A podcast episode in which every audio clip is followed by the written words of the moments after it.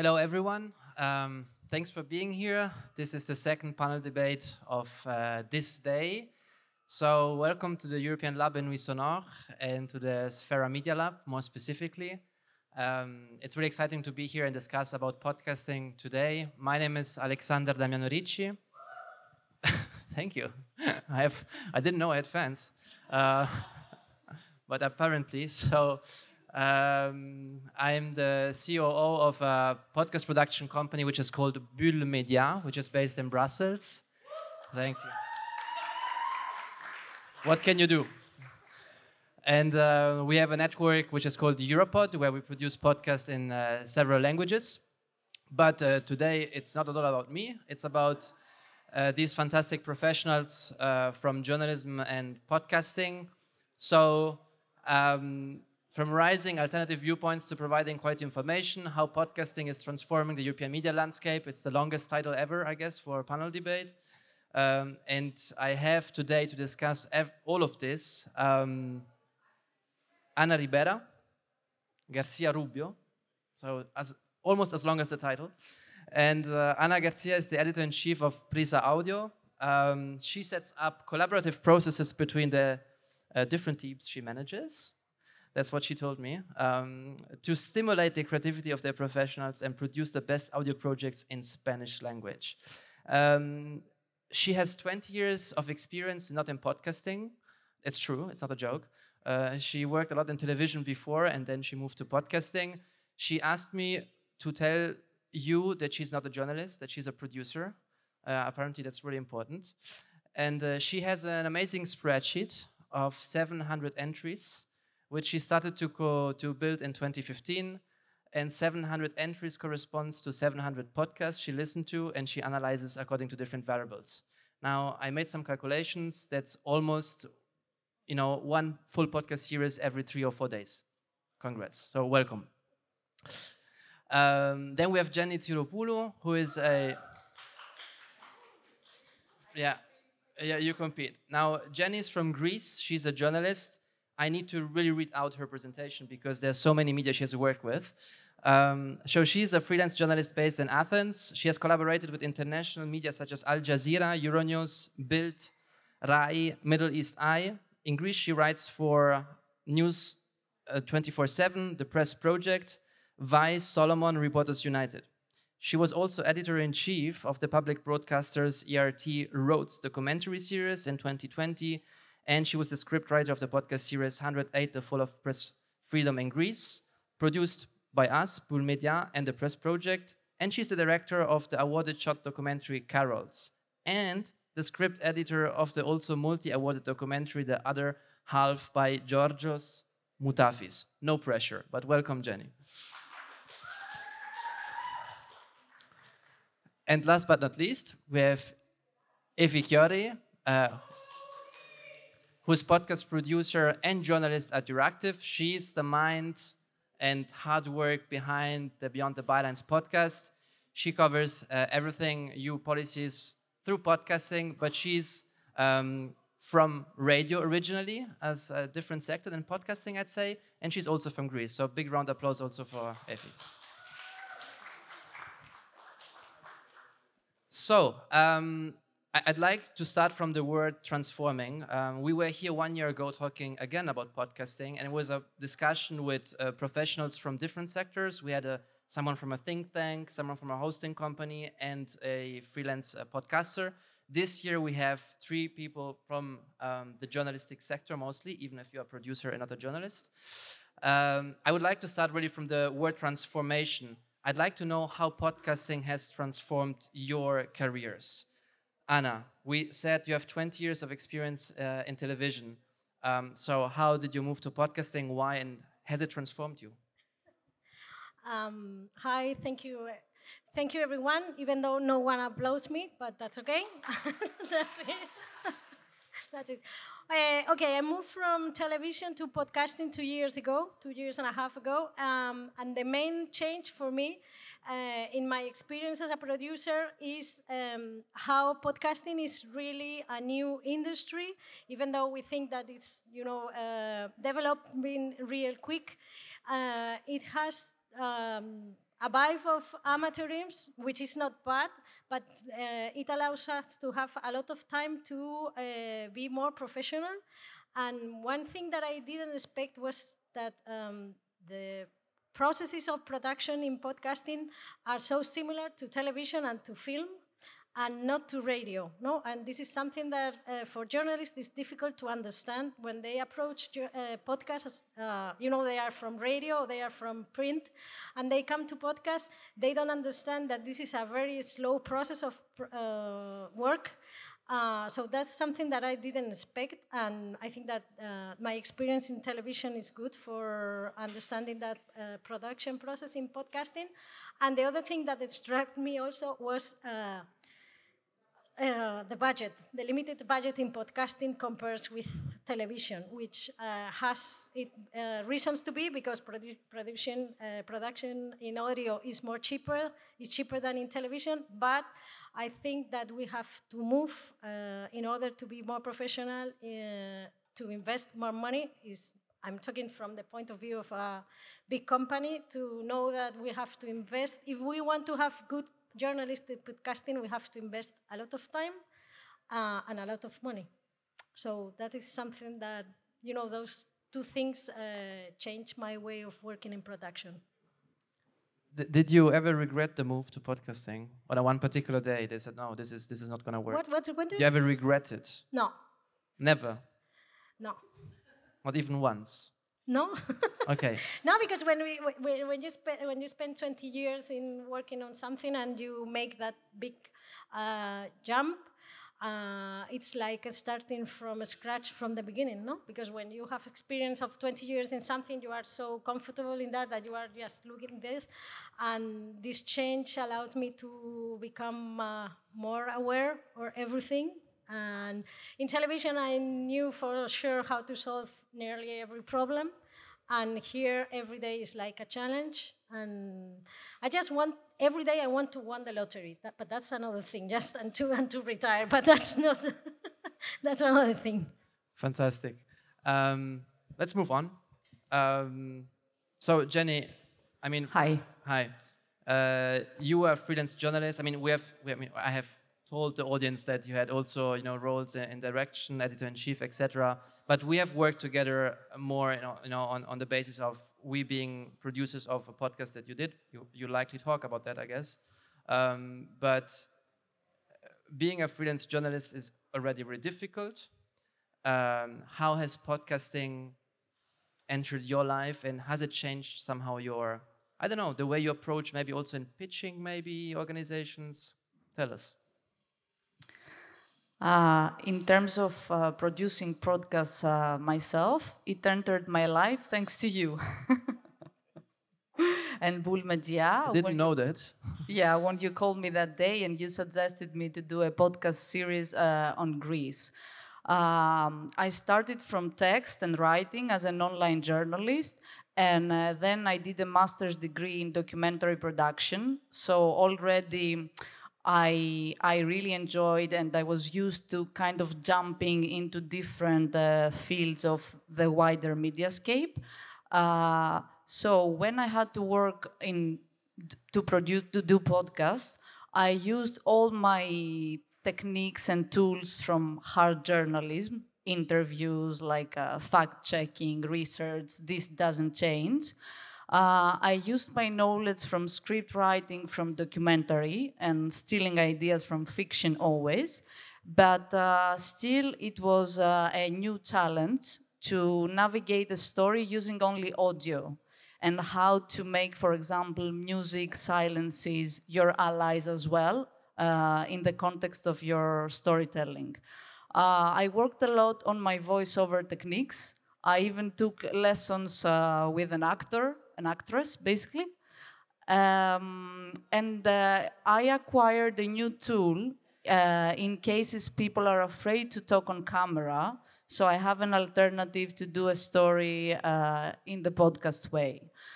Uh, in terms of uh, job opportunities, um, because I'm lucky to work with international media in English, uh, podcasts open new doors to me. That's true, and I'm grateful. However, I'd like to share with you that uh, in Greece, it doesn't offer any new job opportunities uh, in reality because besides writing, taking photos, filming with your mobile, now you have to also produce podcasts. That means that in Greece, one journalist should do the work of three or four journalists and getting paid not more than 800, 900 euros per month. I'm really sorry, but I, I have to admit that. Actually, I understand that the impact was quite negative then, because I mean, I understand correctly that podcasting just increased your workload. Yeah, I mean, if you see it that way, in a sense, I mean, it's a new medium. I mean, apart from joking, but uh, journalists already we face very difficult uh, conditions uh, working in Greece, uh, either as freelancers, either as staff in mainstream media, um, independent media the budget is always very limited for reporting and writing and producing in general. You, you mentioned one thing um, about script writing. Can you maybe just go through that? How, how, how, how different it is for you? I mean, maybe explain also to the people from you know doing something, writing a script for. Maybe also Anna, you can also say something about that, I guess. But please. Uh, writing scripts for podcast. First of all, you know, we write every single word that we then uh, read and record in the studio. Like the, nothing is spontaneous. Uh, at least the way I work, but I don't know. You will tell me if it's the same for you in uh, every production. Um, yeah, what I liked a lot in uh, script writing for podcasts is like the simple use of language the short sentences because at least um, in Greek language and in the Greek context of journalism, uh, writing and text uh, still bears some narcissism. Sometimes the journalist uh, is trying a lot to showcase that uh, he can do an amazing use of the language, sometimes overshadowing the, the subject or the people that he has interviewed. And uh, I love in podcasts how you know the, the language is simple and direct, and um, you revisit some things that I think it's important to do, like uh, how you will bear the message and communicate uh, the story, the fact, uh, the whatever you you will bring to your audiences in a humble way. Let's put it like this. Really interesting, thank you.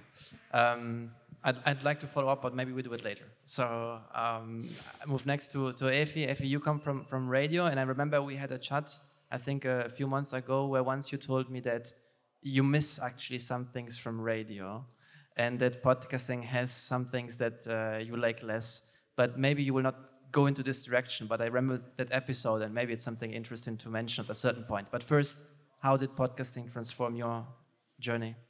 So, uh, thank you for asking me this question because uh, every time that I am telling people that are not really familiar with podcasts, that I'm doing podcasts, they're like, oh, you're doing radio. And I'm like, yeah, not really. Uh, has changed uh, from that. Um, because of my radio background, I can say, I can agree that the workflow is way different in podcasting than it is in radio. Uh, you start in radio with researching a topic and finding the right profile to interview. You come up with the questions, and like that, you somehow control uh, the flow of the interview to, to a certain extent. And when you're done with this interview, it's just a wrap up. Now, what I've described so far is the first part of creating a podcast. For me, the magic happens when you go into the post production uh, part that's when you're starting using all these tools documentary storytelling um, music to your advantage uh, silences so you start thinking more or, as a documentarist and as a filmmaker than um, a, a podcaster or a radio presenter or a radio host your job as a radio host ends when you're just done with the interview, saying goodbye to your audience, and that's where it stops. In podcasting, I think it becomes way more intimate because you're putting parts of your personality in, in that product that you're creating. And then that's something that the audience also understands and takes from your podcast. Parts of your, your personality, of course, you're trying to do it in, in a way that is not your podcast because you don't want to be um, the star of the show but you're trying to tell the story in, in a way that also matches your personal ethics. And please correct me if I'm wrong, if you manage to completely detach who you are from uh, a podcast that you created, I think it's very difficult, um, from my experience, obviously.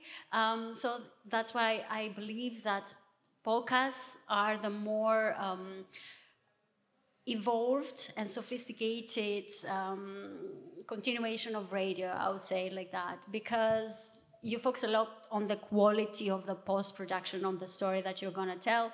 Why are you going to tell this story? There's a lot of intention behind creating a podcast. Now um, i don't know if you would like me to continue with podcasting in belgium but um, that's how we'll come to that. We'll come okay. to that. Um, thank you. It was re really really true. I feel really true and really really interesting um, I don't know if there's uh, people from radio in the audience. Maybe later they, they will uh, want to ask some question or maybe reply to your um, kind of uh, provocation there. Um, but uh, meanwhile, we have in this long title also other two really important concepts uh, alternative viewpoints, which I think pretty much relates also to, to the philosophy of Sfera, of the Sfera project, and uh, quality information. So at Bulle Media, Europod, we, we have this idea. We believe that podcasting is unique because it's brought back um, into the public discussion viewpoints which would be considered boring in, in maybe in more mainstream settings. That's a bit our opinion.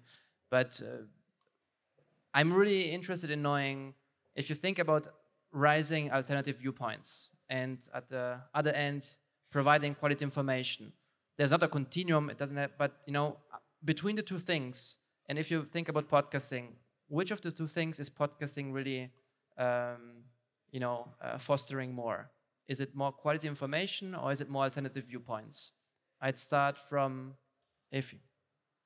Well, um, I am doing EU politics and policy, and you understand that the topic is not the sexiest topic out there. So raising alternative viewpoints is what makes my topic quite interesting. Uh, bringing the voices that you don't usually see in um, national media that are going for the big stories is something that I'm trying to do. Um, I had an episode a couple of weeks ago about the, a directive, um, about a report on uh, sex work. So I know, I know, it sounds like everybody can bring a, a sex worker to talk about the directive, and it, it's it's true. In documentary, you can do that, but you can you you don't focus on the policy of this directive and how that implicates the life of the people that are actually um, doing this job. So that's what I'm trying to do. I'm trying to bring all the voices that are less heard in, let's say, in the EU politics, and to show how EU politics and how EU policy is actually impacting us. Because if I am somewhere in Spain or in Greece and I hear EU politics, I'm like, okay, what does it matter for me? But it actually impacts your life because you will see the results of whatever decision making is being made here in Brussels affecting you wherever you are in, in Europe and if you're a part of the European Union. So I think raising alternative viewpoints, it, it's a great opportunity that podcast provides. And thank you for mentioning a really concrete case. And um, what about you, Jenny? If you had to choose between the two, what do you think? Um, actually, I would like to share my thoughts about alternative viewpoints, at least in the in the Greek context, um, because it's not exactly what Evi just said. Uh, so um, in Greece, like it's very lately that mainstream media enter the podcast production, um, and um, so like most of them now they produce podcasts. But uh, the content and the angle of its story it always has to do with who owns the media and how much freedom of expression a journalism has. Um, then okay on the other hand there is independent production and uh, we're talking about the democratization of the media since a few years now with blogging, with YouTube, when it comes to text or moving image. And now, like with podcasts as well, this happens.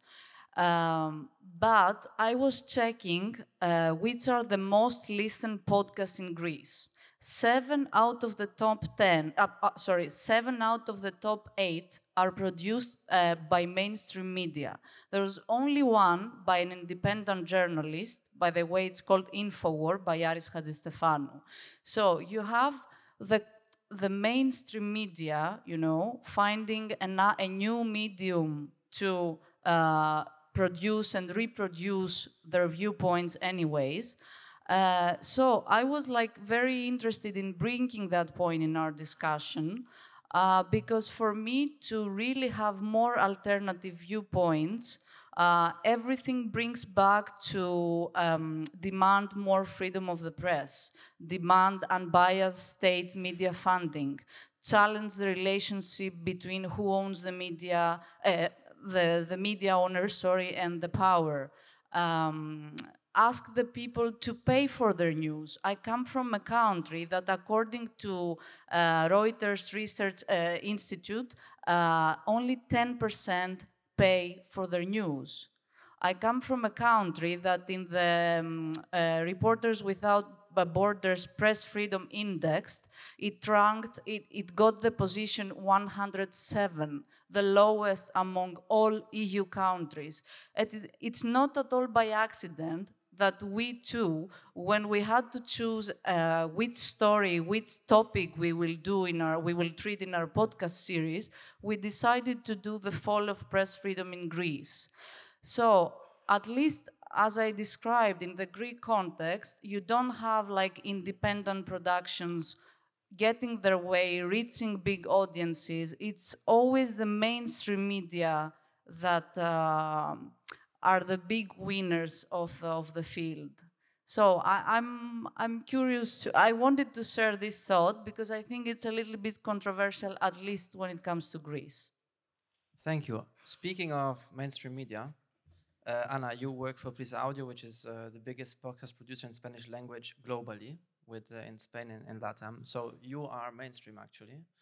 Um, I wanted to know uh, I think it, it would be really interesting to know from you did podcasting inside Prisa um, bring up stories that you think would have not seen the light otherwise, for instance?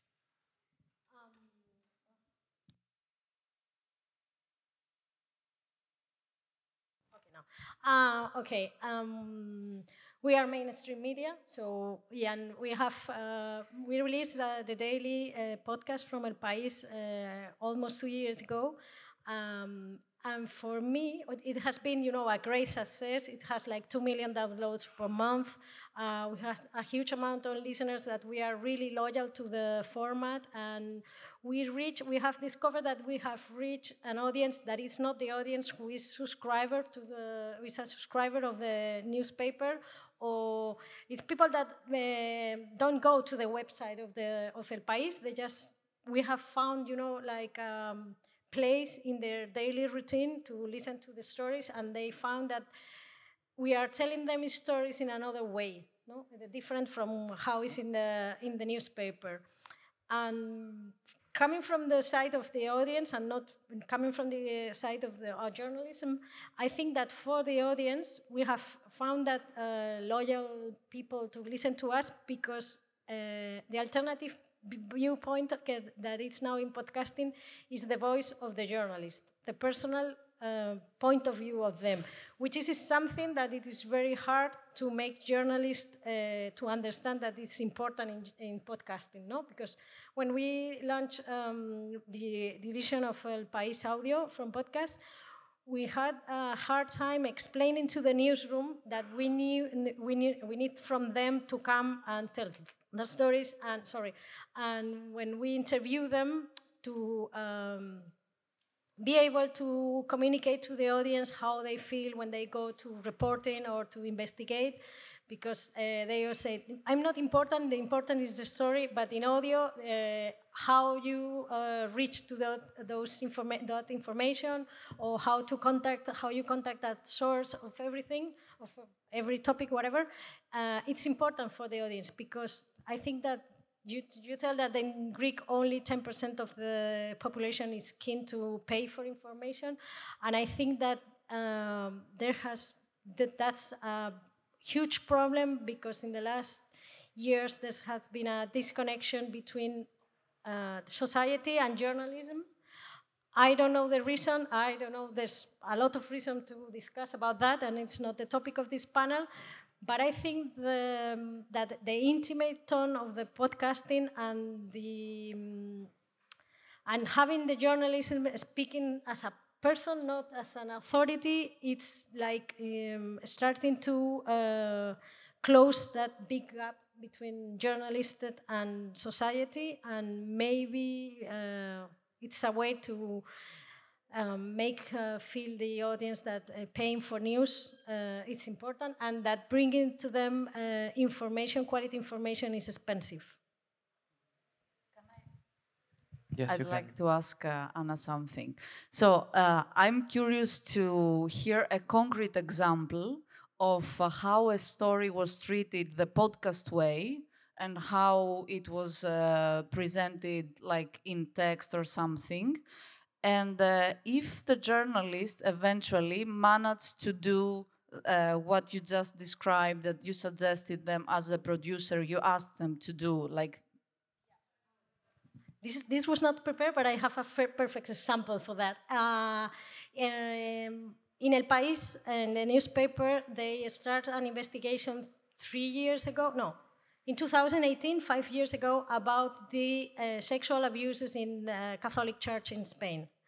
So uh, one of the one one one journalist that was not in El País uh, by now in that moment he was a correspondent in Italy for another newspaper. He was uh, watching TV, and he saw one of his uh, friends from his childhood uh, giving a testimony that he was was abused uh, by a pri- priest uh, when they were like 11 or 12, and he was shocked. But that by that because he doesn't know he didn't know that thing, no. Afterward, he came to work from El País, and in El País, they decided that uh, we are, they were going to uh, start an investigation. No? And when they start with this, there was, uh, as I said, 2018, and they have like, you know, one paper with three cases and nothing else. So they, there were two journalists, um, you know, working on that.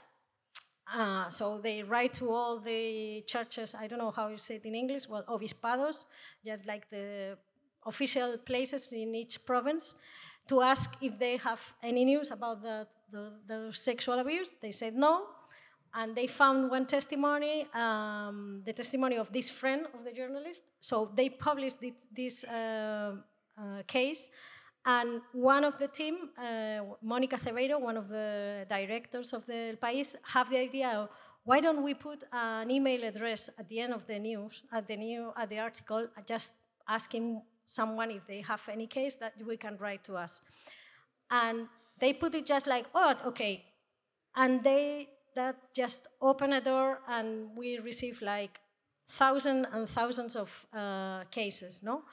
The amount was so huge that uh, in the newspaper uh, they create a team with over five uh, journalists just to try to uh, classify all the cases and then contact all that people and they decide that in order to be able to make those cases you know strong enough to be presented to the attorneys to, in, in Spain uh, they have to be recorded in video so they call everyone and just you know they so it was a huge investigation. They created a database uh, with all the cases, with all the priests that were involved, all the churches, and everything. So in 2021, we decided that the first uh, podcast documentary that we were going to make uh, among the division of audio was going to call El Silencio Roto, the, bro the Broken Silence, and it was going to be um, we were going to tell the, the, the uh, readers and the audience how we have uh, carried out that investigation. So the journalist that was the host was the guy that was in Italy, and that, and he was not on it at all.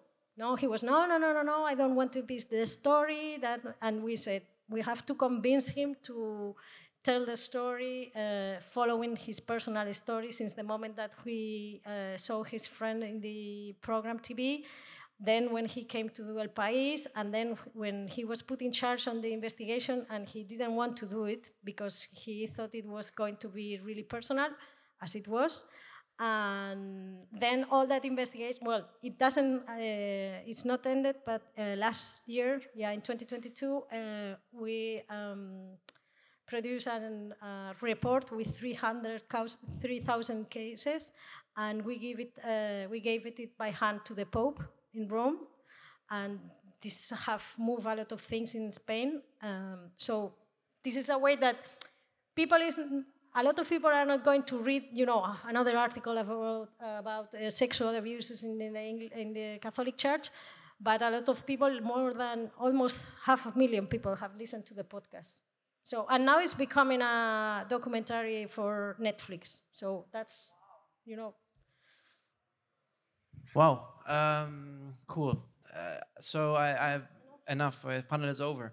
Um, no, actually, I, I, wanted to open up a bit to the to the public here and ask. Uh, I'm I'm sure someone will have a few questions for uh, these amazing guests and um, yeah. So questions for for the panelists.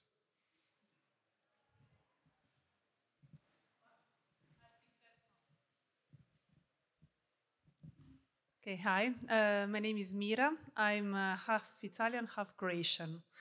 Uh, so um, it was really interesting what uh, Jenny, Jenny or Jenny, okay, because it's always, uh, I know since I'm half and half, so I know it. And um, uh, about the mainstream media in Greece, because in Croatia is totally maybe different. In Croatia, we don't have a podcast of a mainstream media. So the public uh, television or the radio doesn't have at all a podcast. I'm doing now my thesis uh, on uh, independent podcasters in Croatia. And at the beginning, I tried to, maybe I would just put like an overview of a Croatian, a Croatian podcast or whatever. So I started from the Croatian radio television or whatever, no podcast at all. That's why I turned back to independent and uh, the independent podcasters in Croatia are only entertainment, no news podcast at all. So now we are, I'm facing this uh, situation and uh, uh I did a lot of research, interviews, and whatever. I found uh, really amazing people. Uh, they are, of course, doing a podcast only for the heart and not for monetizing or whatever. But uh, I think that uh, in a country where there is the polarized media and uh, where, so it should be at least another we should raise an alternative viewpoint uh, about the news. So I was just, uh, I, I, just wanted to somehow connect with this Greece problem. Thank you. That was super interesting, actually. Um, even if it was, it was not, it, no, it was not a question, but it was super interesting.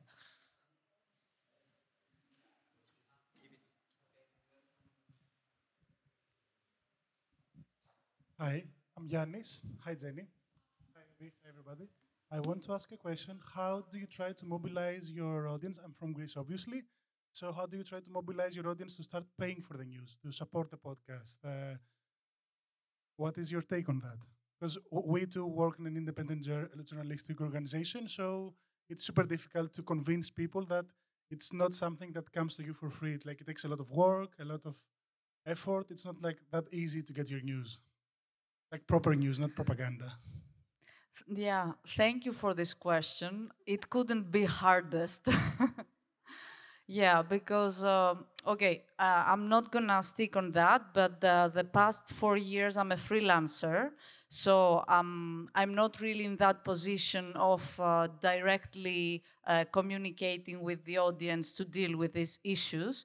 But I have an experience of uh, at least three years uh, in one Greek uh, medium. It's called the Press Project. It's online.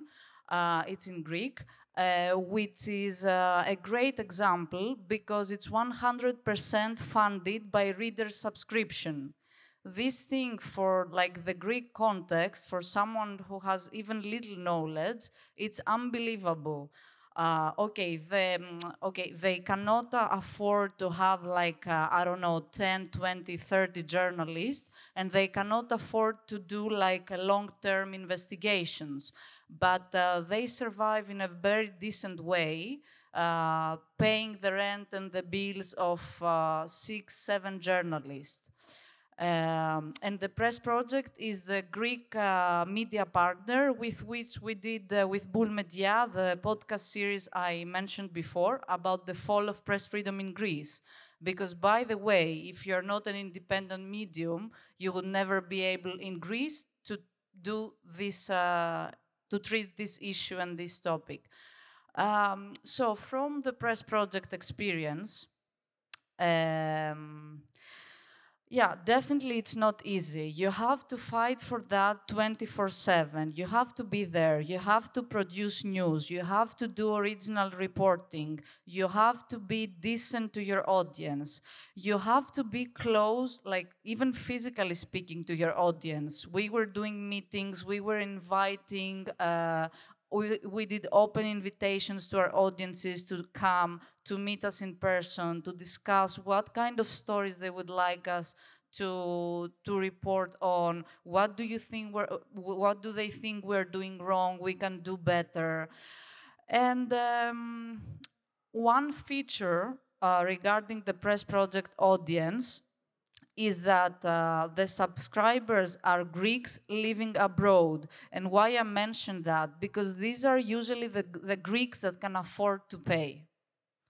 Because it's not only that uh, Greeks like um, hate the media, we have like million of news websites to get your news. So why pay for one if you can have another hundred?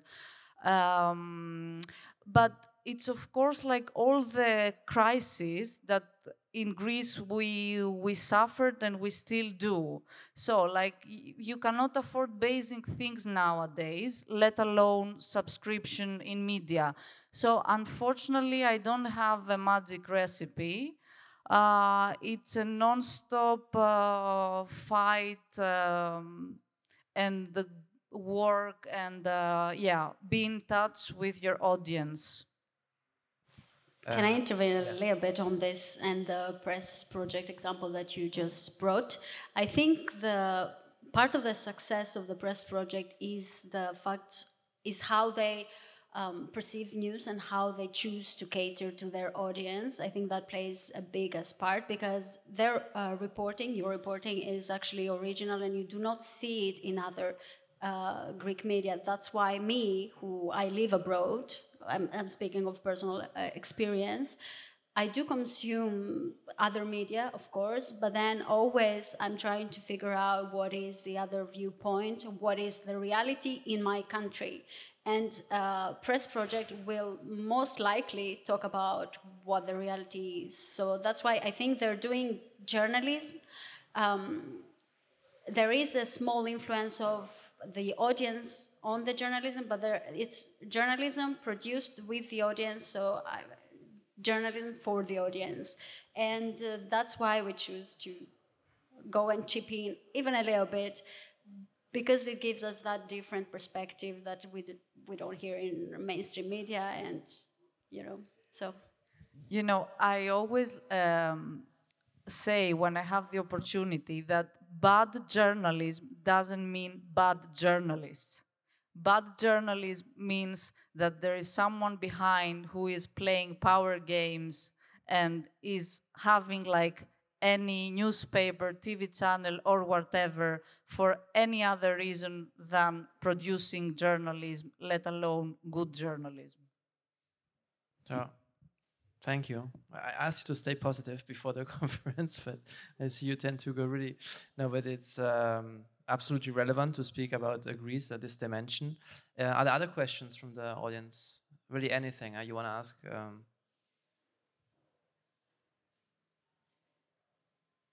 Okay, so for for the moment, I think no. But I, I, found it interesting that we have stressed a lot rising alternative viewpoints. Uh, now you have right now mentioned bad journalism, which comes close to the dimension of quality information. I was wondering if you have any thoughts about how podcasting has or not maybe increased uh, the quality of information in itself, the product. We know by now that podcasting has always a bit been sold like you know the intimate medium, which is true it's the place where you get really close. It you know gives a lot of you know connection between the journalist and the audience, as you said. But recent news also told us that it's not a, a medium which is uh, where fake news or you know disinformation is absent from or misinformation. Actually, the fact that everyone can do it and everyone can be distributed through Spotify and the big streaming platforms gives also a lot of room for podcasting to sometimes not be about quality information. So, what are your thoughts about the, this dimension in podcasting? Yeah, I know.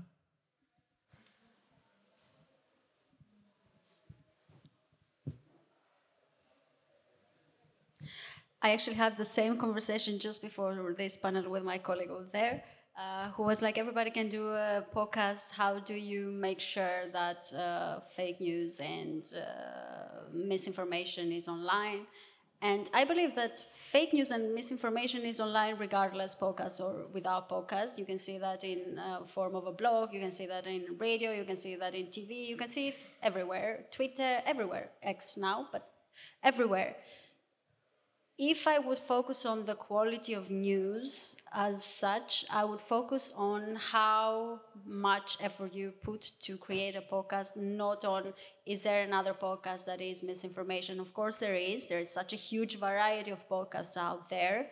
But I think that the, the audience is now quite trained, I would say, to discard and to choose which one is the, the right one. If that is not the case, and you know that the, there is a podcast that it becomes super huge and it's fake news, there will be the other podcast that will call out on that.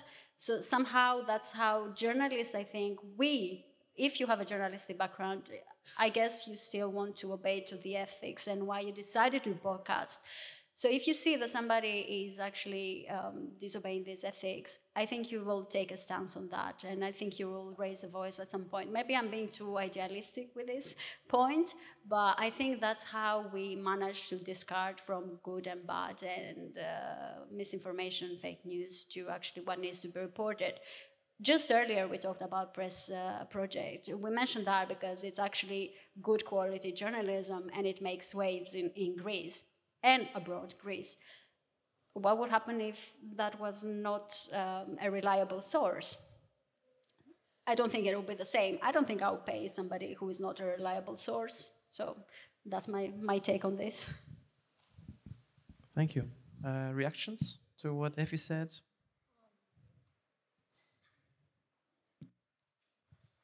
Um, I think that, as, as I said, there's, there's bad journalism, bad information, and misinformation in every media.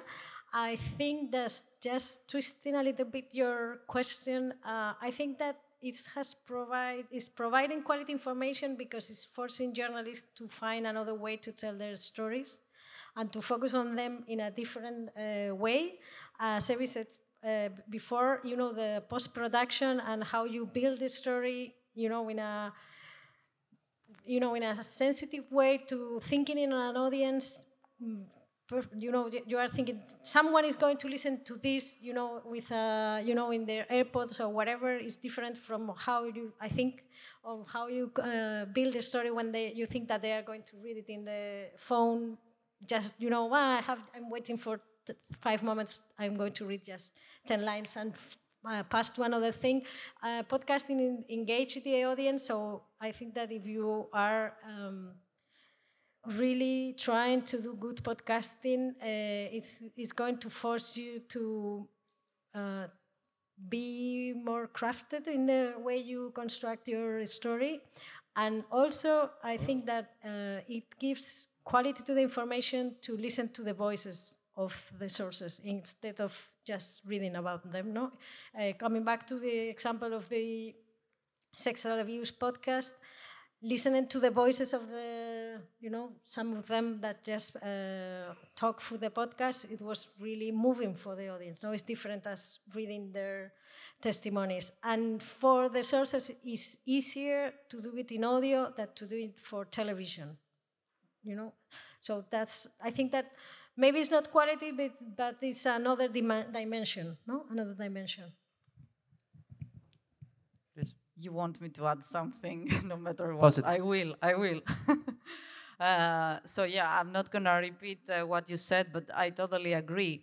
Uh, I think that I noticed in the Greek uh, podcast landscape, and I like it, and I think this is quality, not uh, particularly of information, which is, but quality of life at the end of the day, is that they give lots of space to issues that other formats do not and that, um, for example, mental health issues, uh, women's issues, uh, and you will find like a series of podcasts discussing about these things.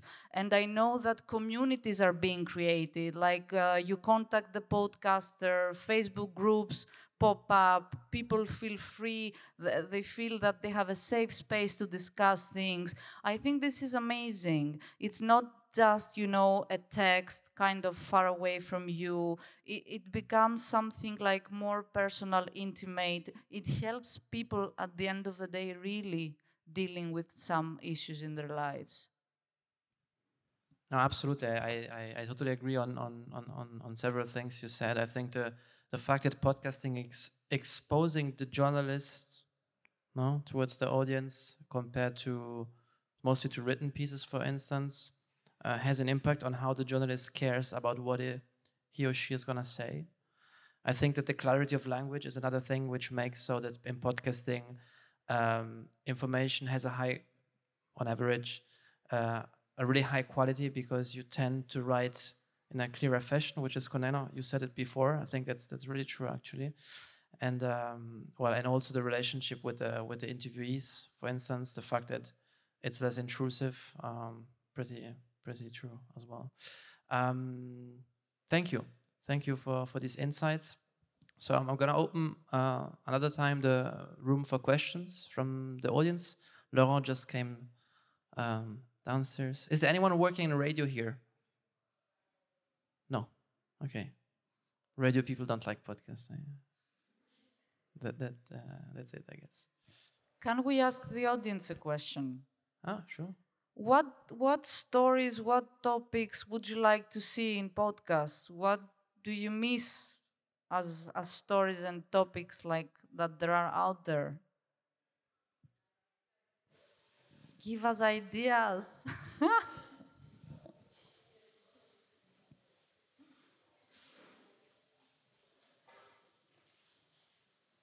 Um, well, I guess I can answer and also pose you a question, but um, Thank you for the panel. My name is Nina. I work for a business to business outlet in London. And um, we write about research for the research sector. And um, so I would love to see more about academic freedom. And I'm also would like to produce a, a podcast about academic freedom, um, you know, in, com- in uh, kind of like along the lines of the ones you did on journalistic freedom. And I was just I wanted to ask a question, maybe if you have some uh, experience with this or something, but um, because my outlet is business to business, I find it extremely hard to make podcasts. We're just starting up now. That isn't like extremely, extremely dry. It sounds like two bankers uh, sitting there discussing numbers, you know? Um, so, how can I do that when it's not like I'm you know, out in the field, you know, where all the action is happening, but more it's more kind of like paper pushing. It's a really good question. You um, just you said academic freedom. Is it okay? So I understand the struggle very, very well because I also sometimes have these kind of things. How do I stop politicians talking about politics 24 7?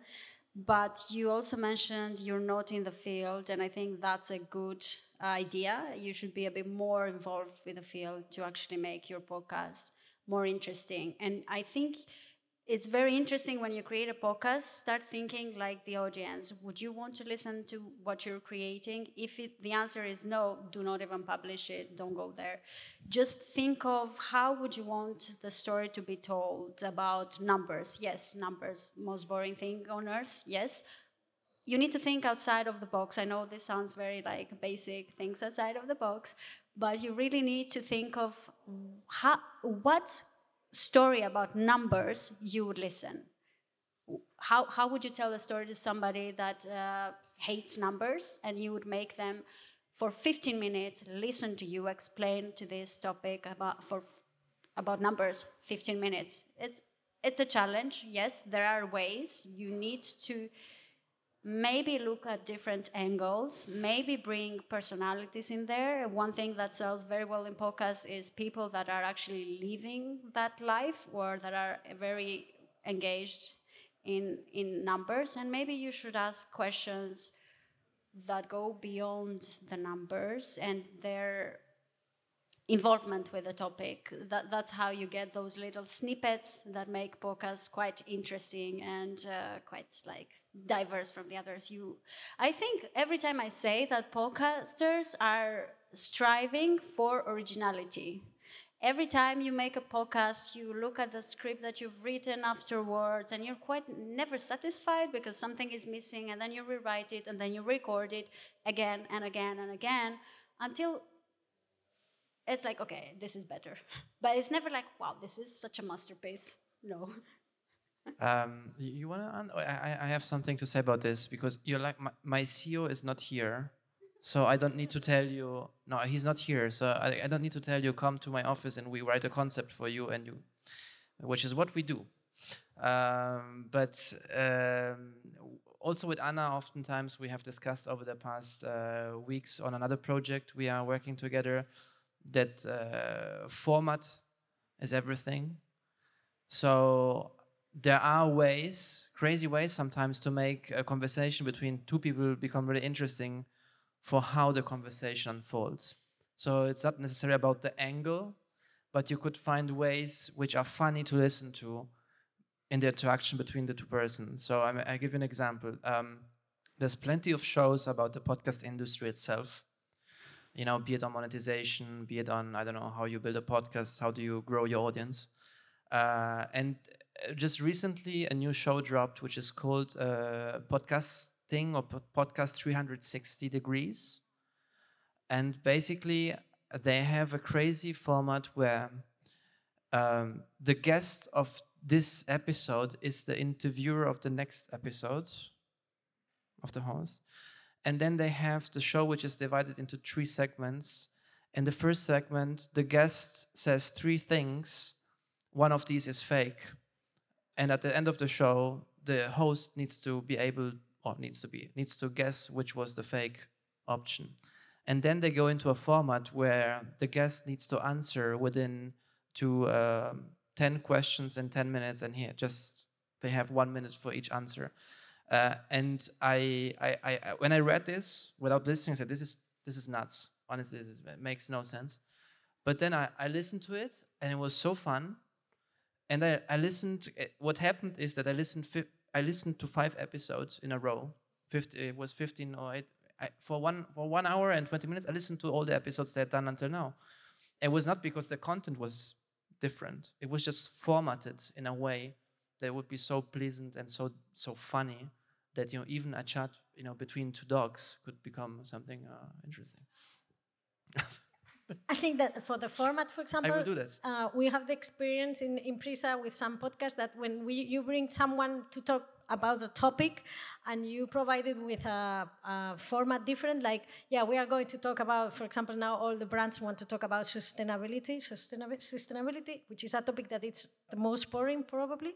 Uh, we have done a format uh, just you know with a fixed uh, questionnaire with uh, questions that are related to that and questions that are completely out of the box for the expert that come and they find it uh, funny and um, this conversation you know these questions that they don't expect uh, move them to talk about something and relax them relax them and allows us that then when we edit all the conversation have some things that are not as boring as they can be. So it's just it's not easy, as you said. Just think and think and try. So I had a pretty clearly visual sign, which was this from the back, which I interpret like the podcast is over. Uh, I'd like to ask you to give a big round of applause to Evi Kiorri, Jenny Tsiropoulou, and Ana Ribera. Thank you. Thank you. Have a nice day.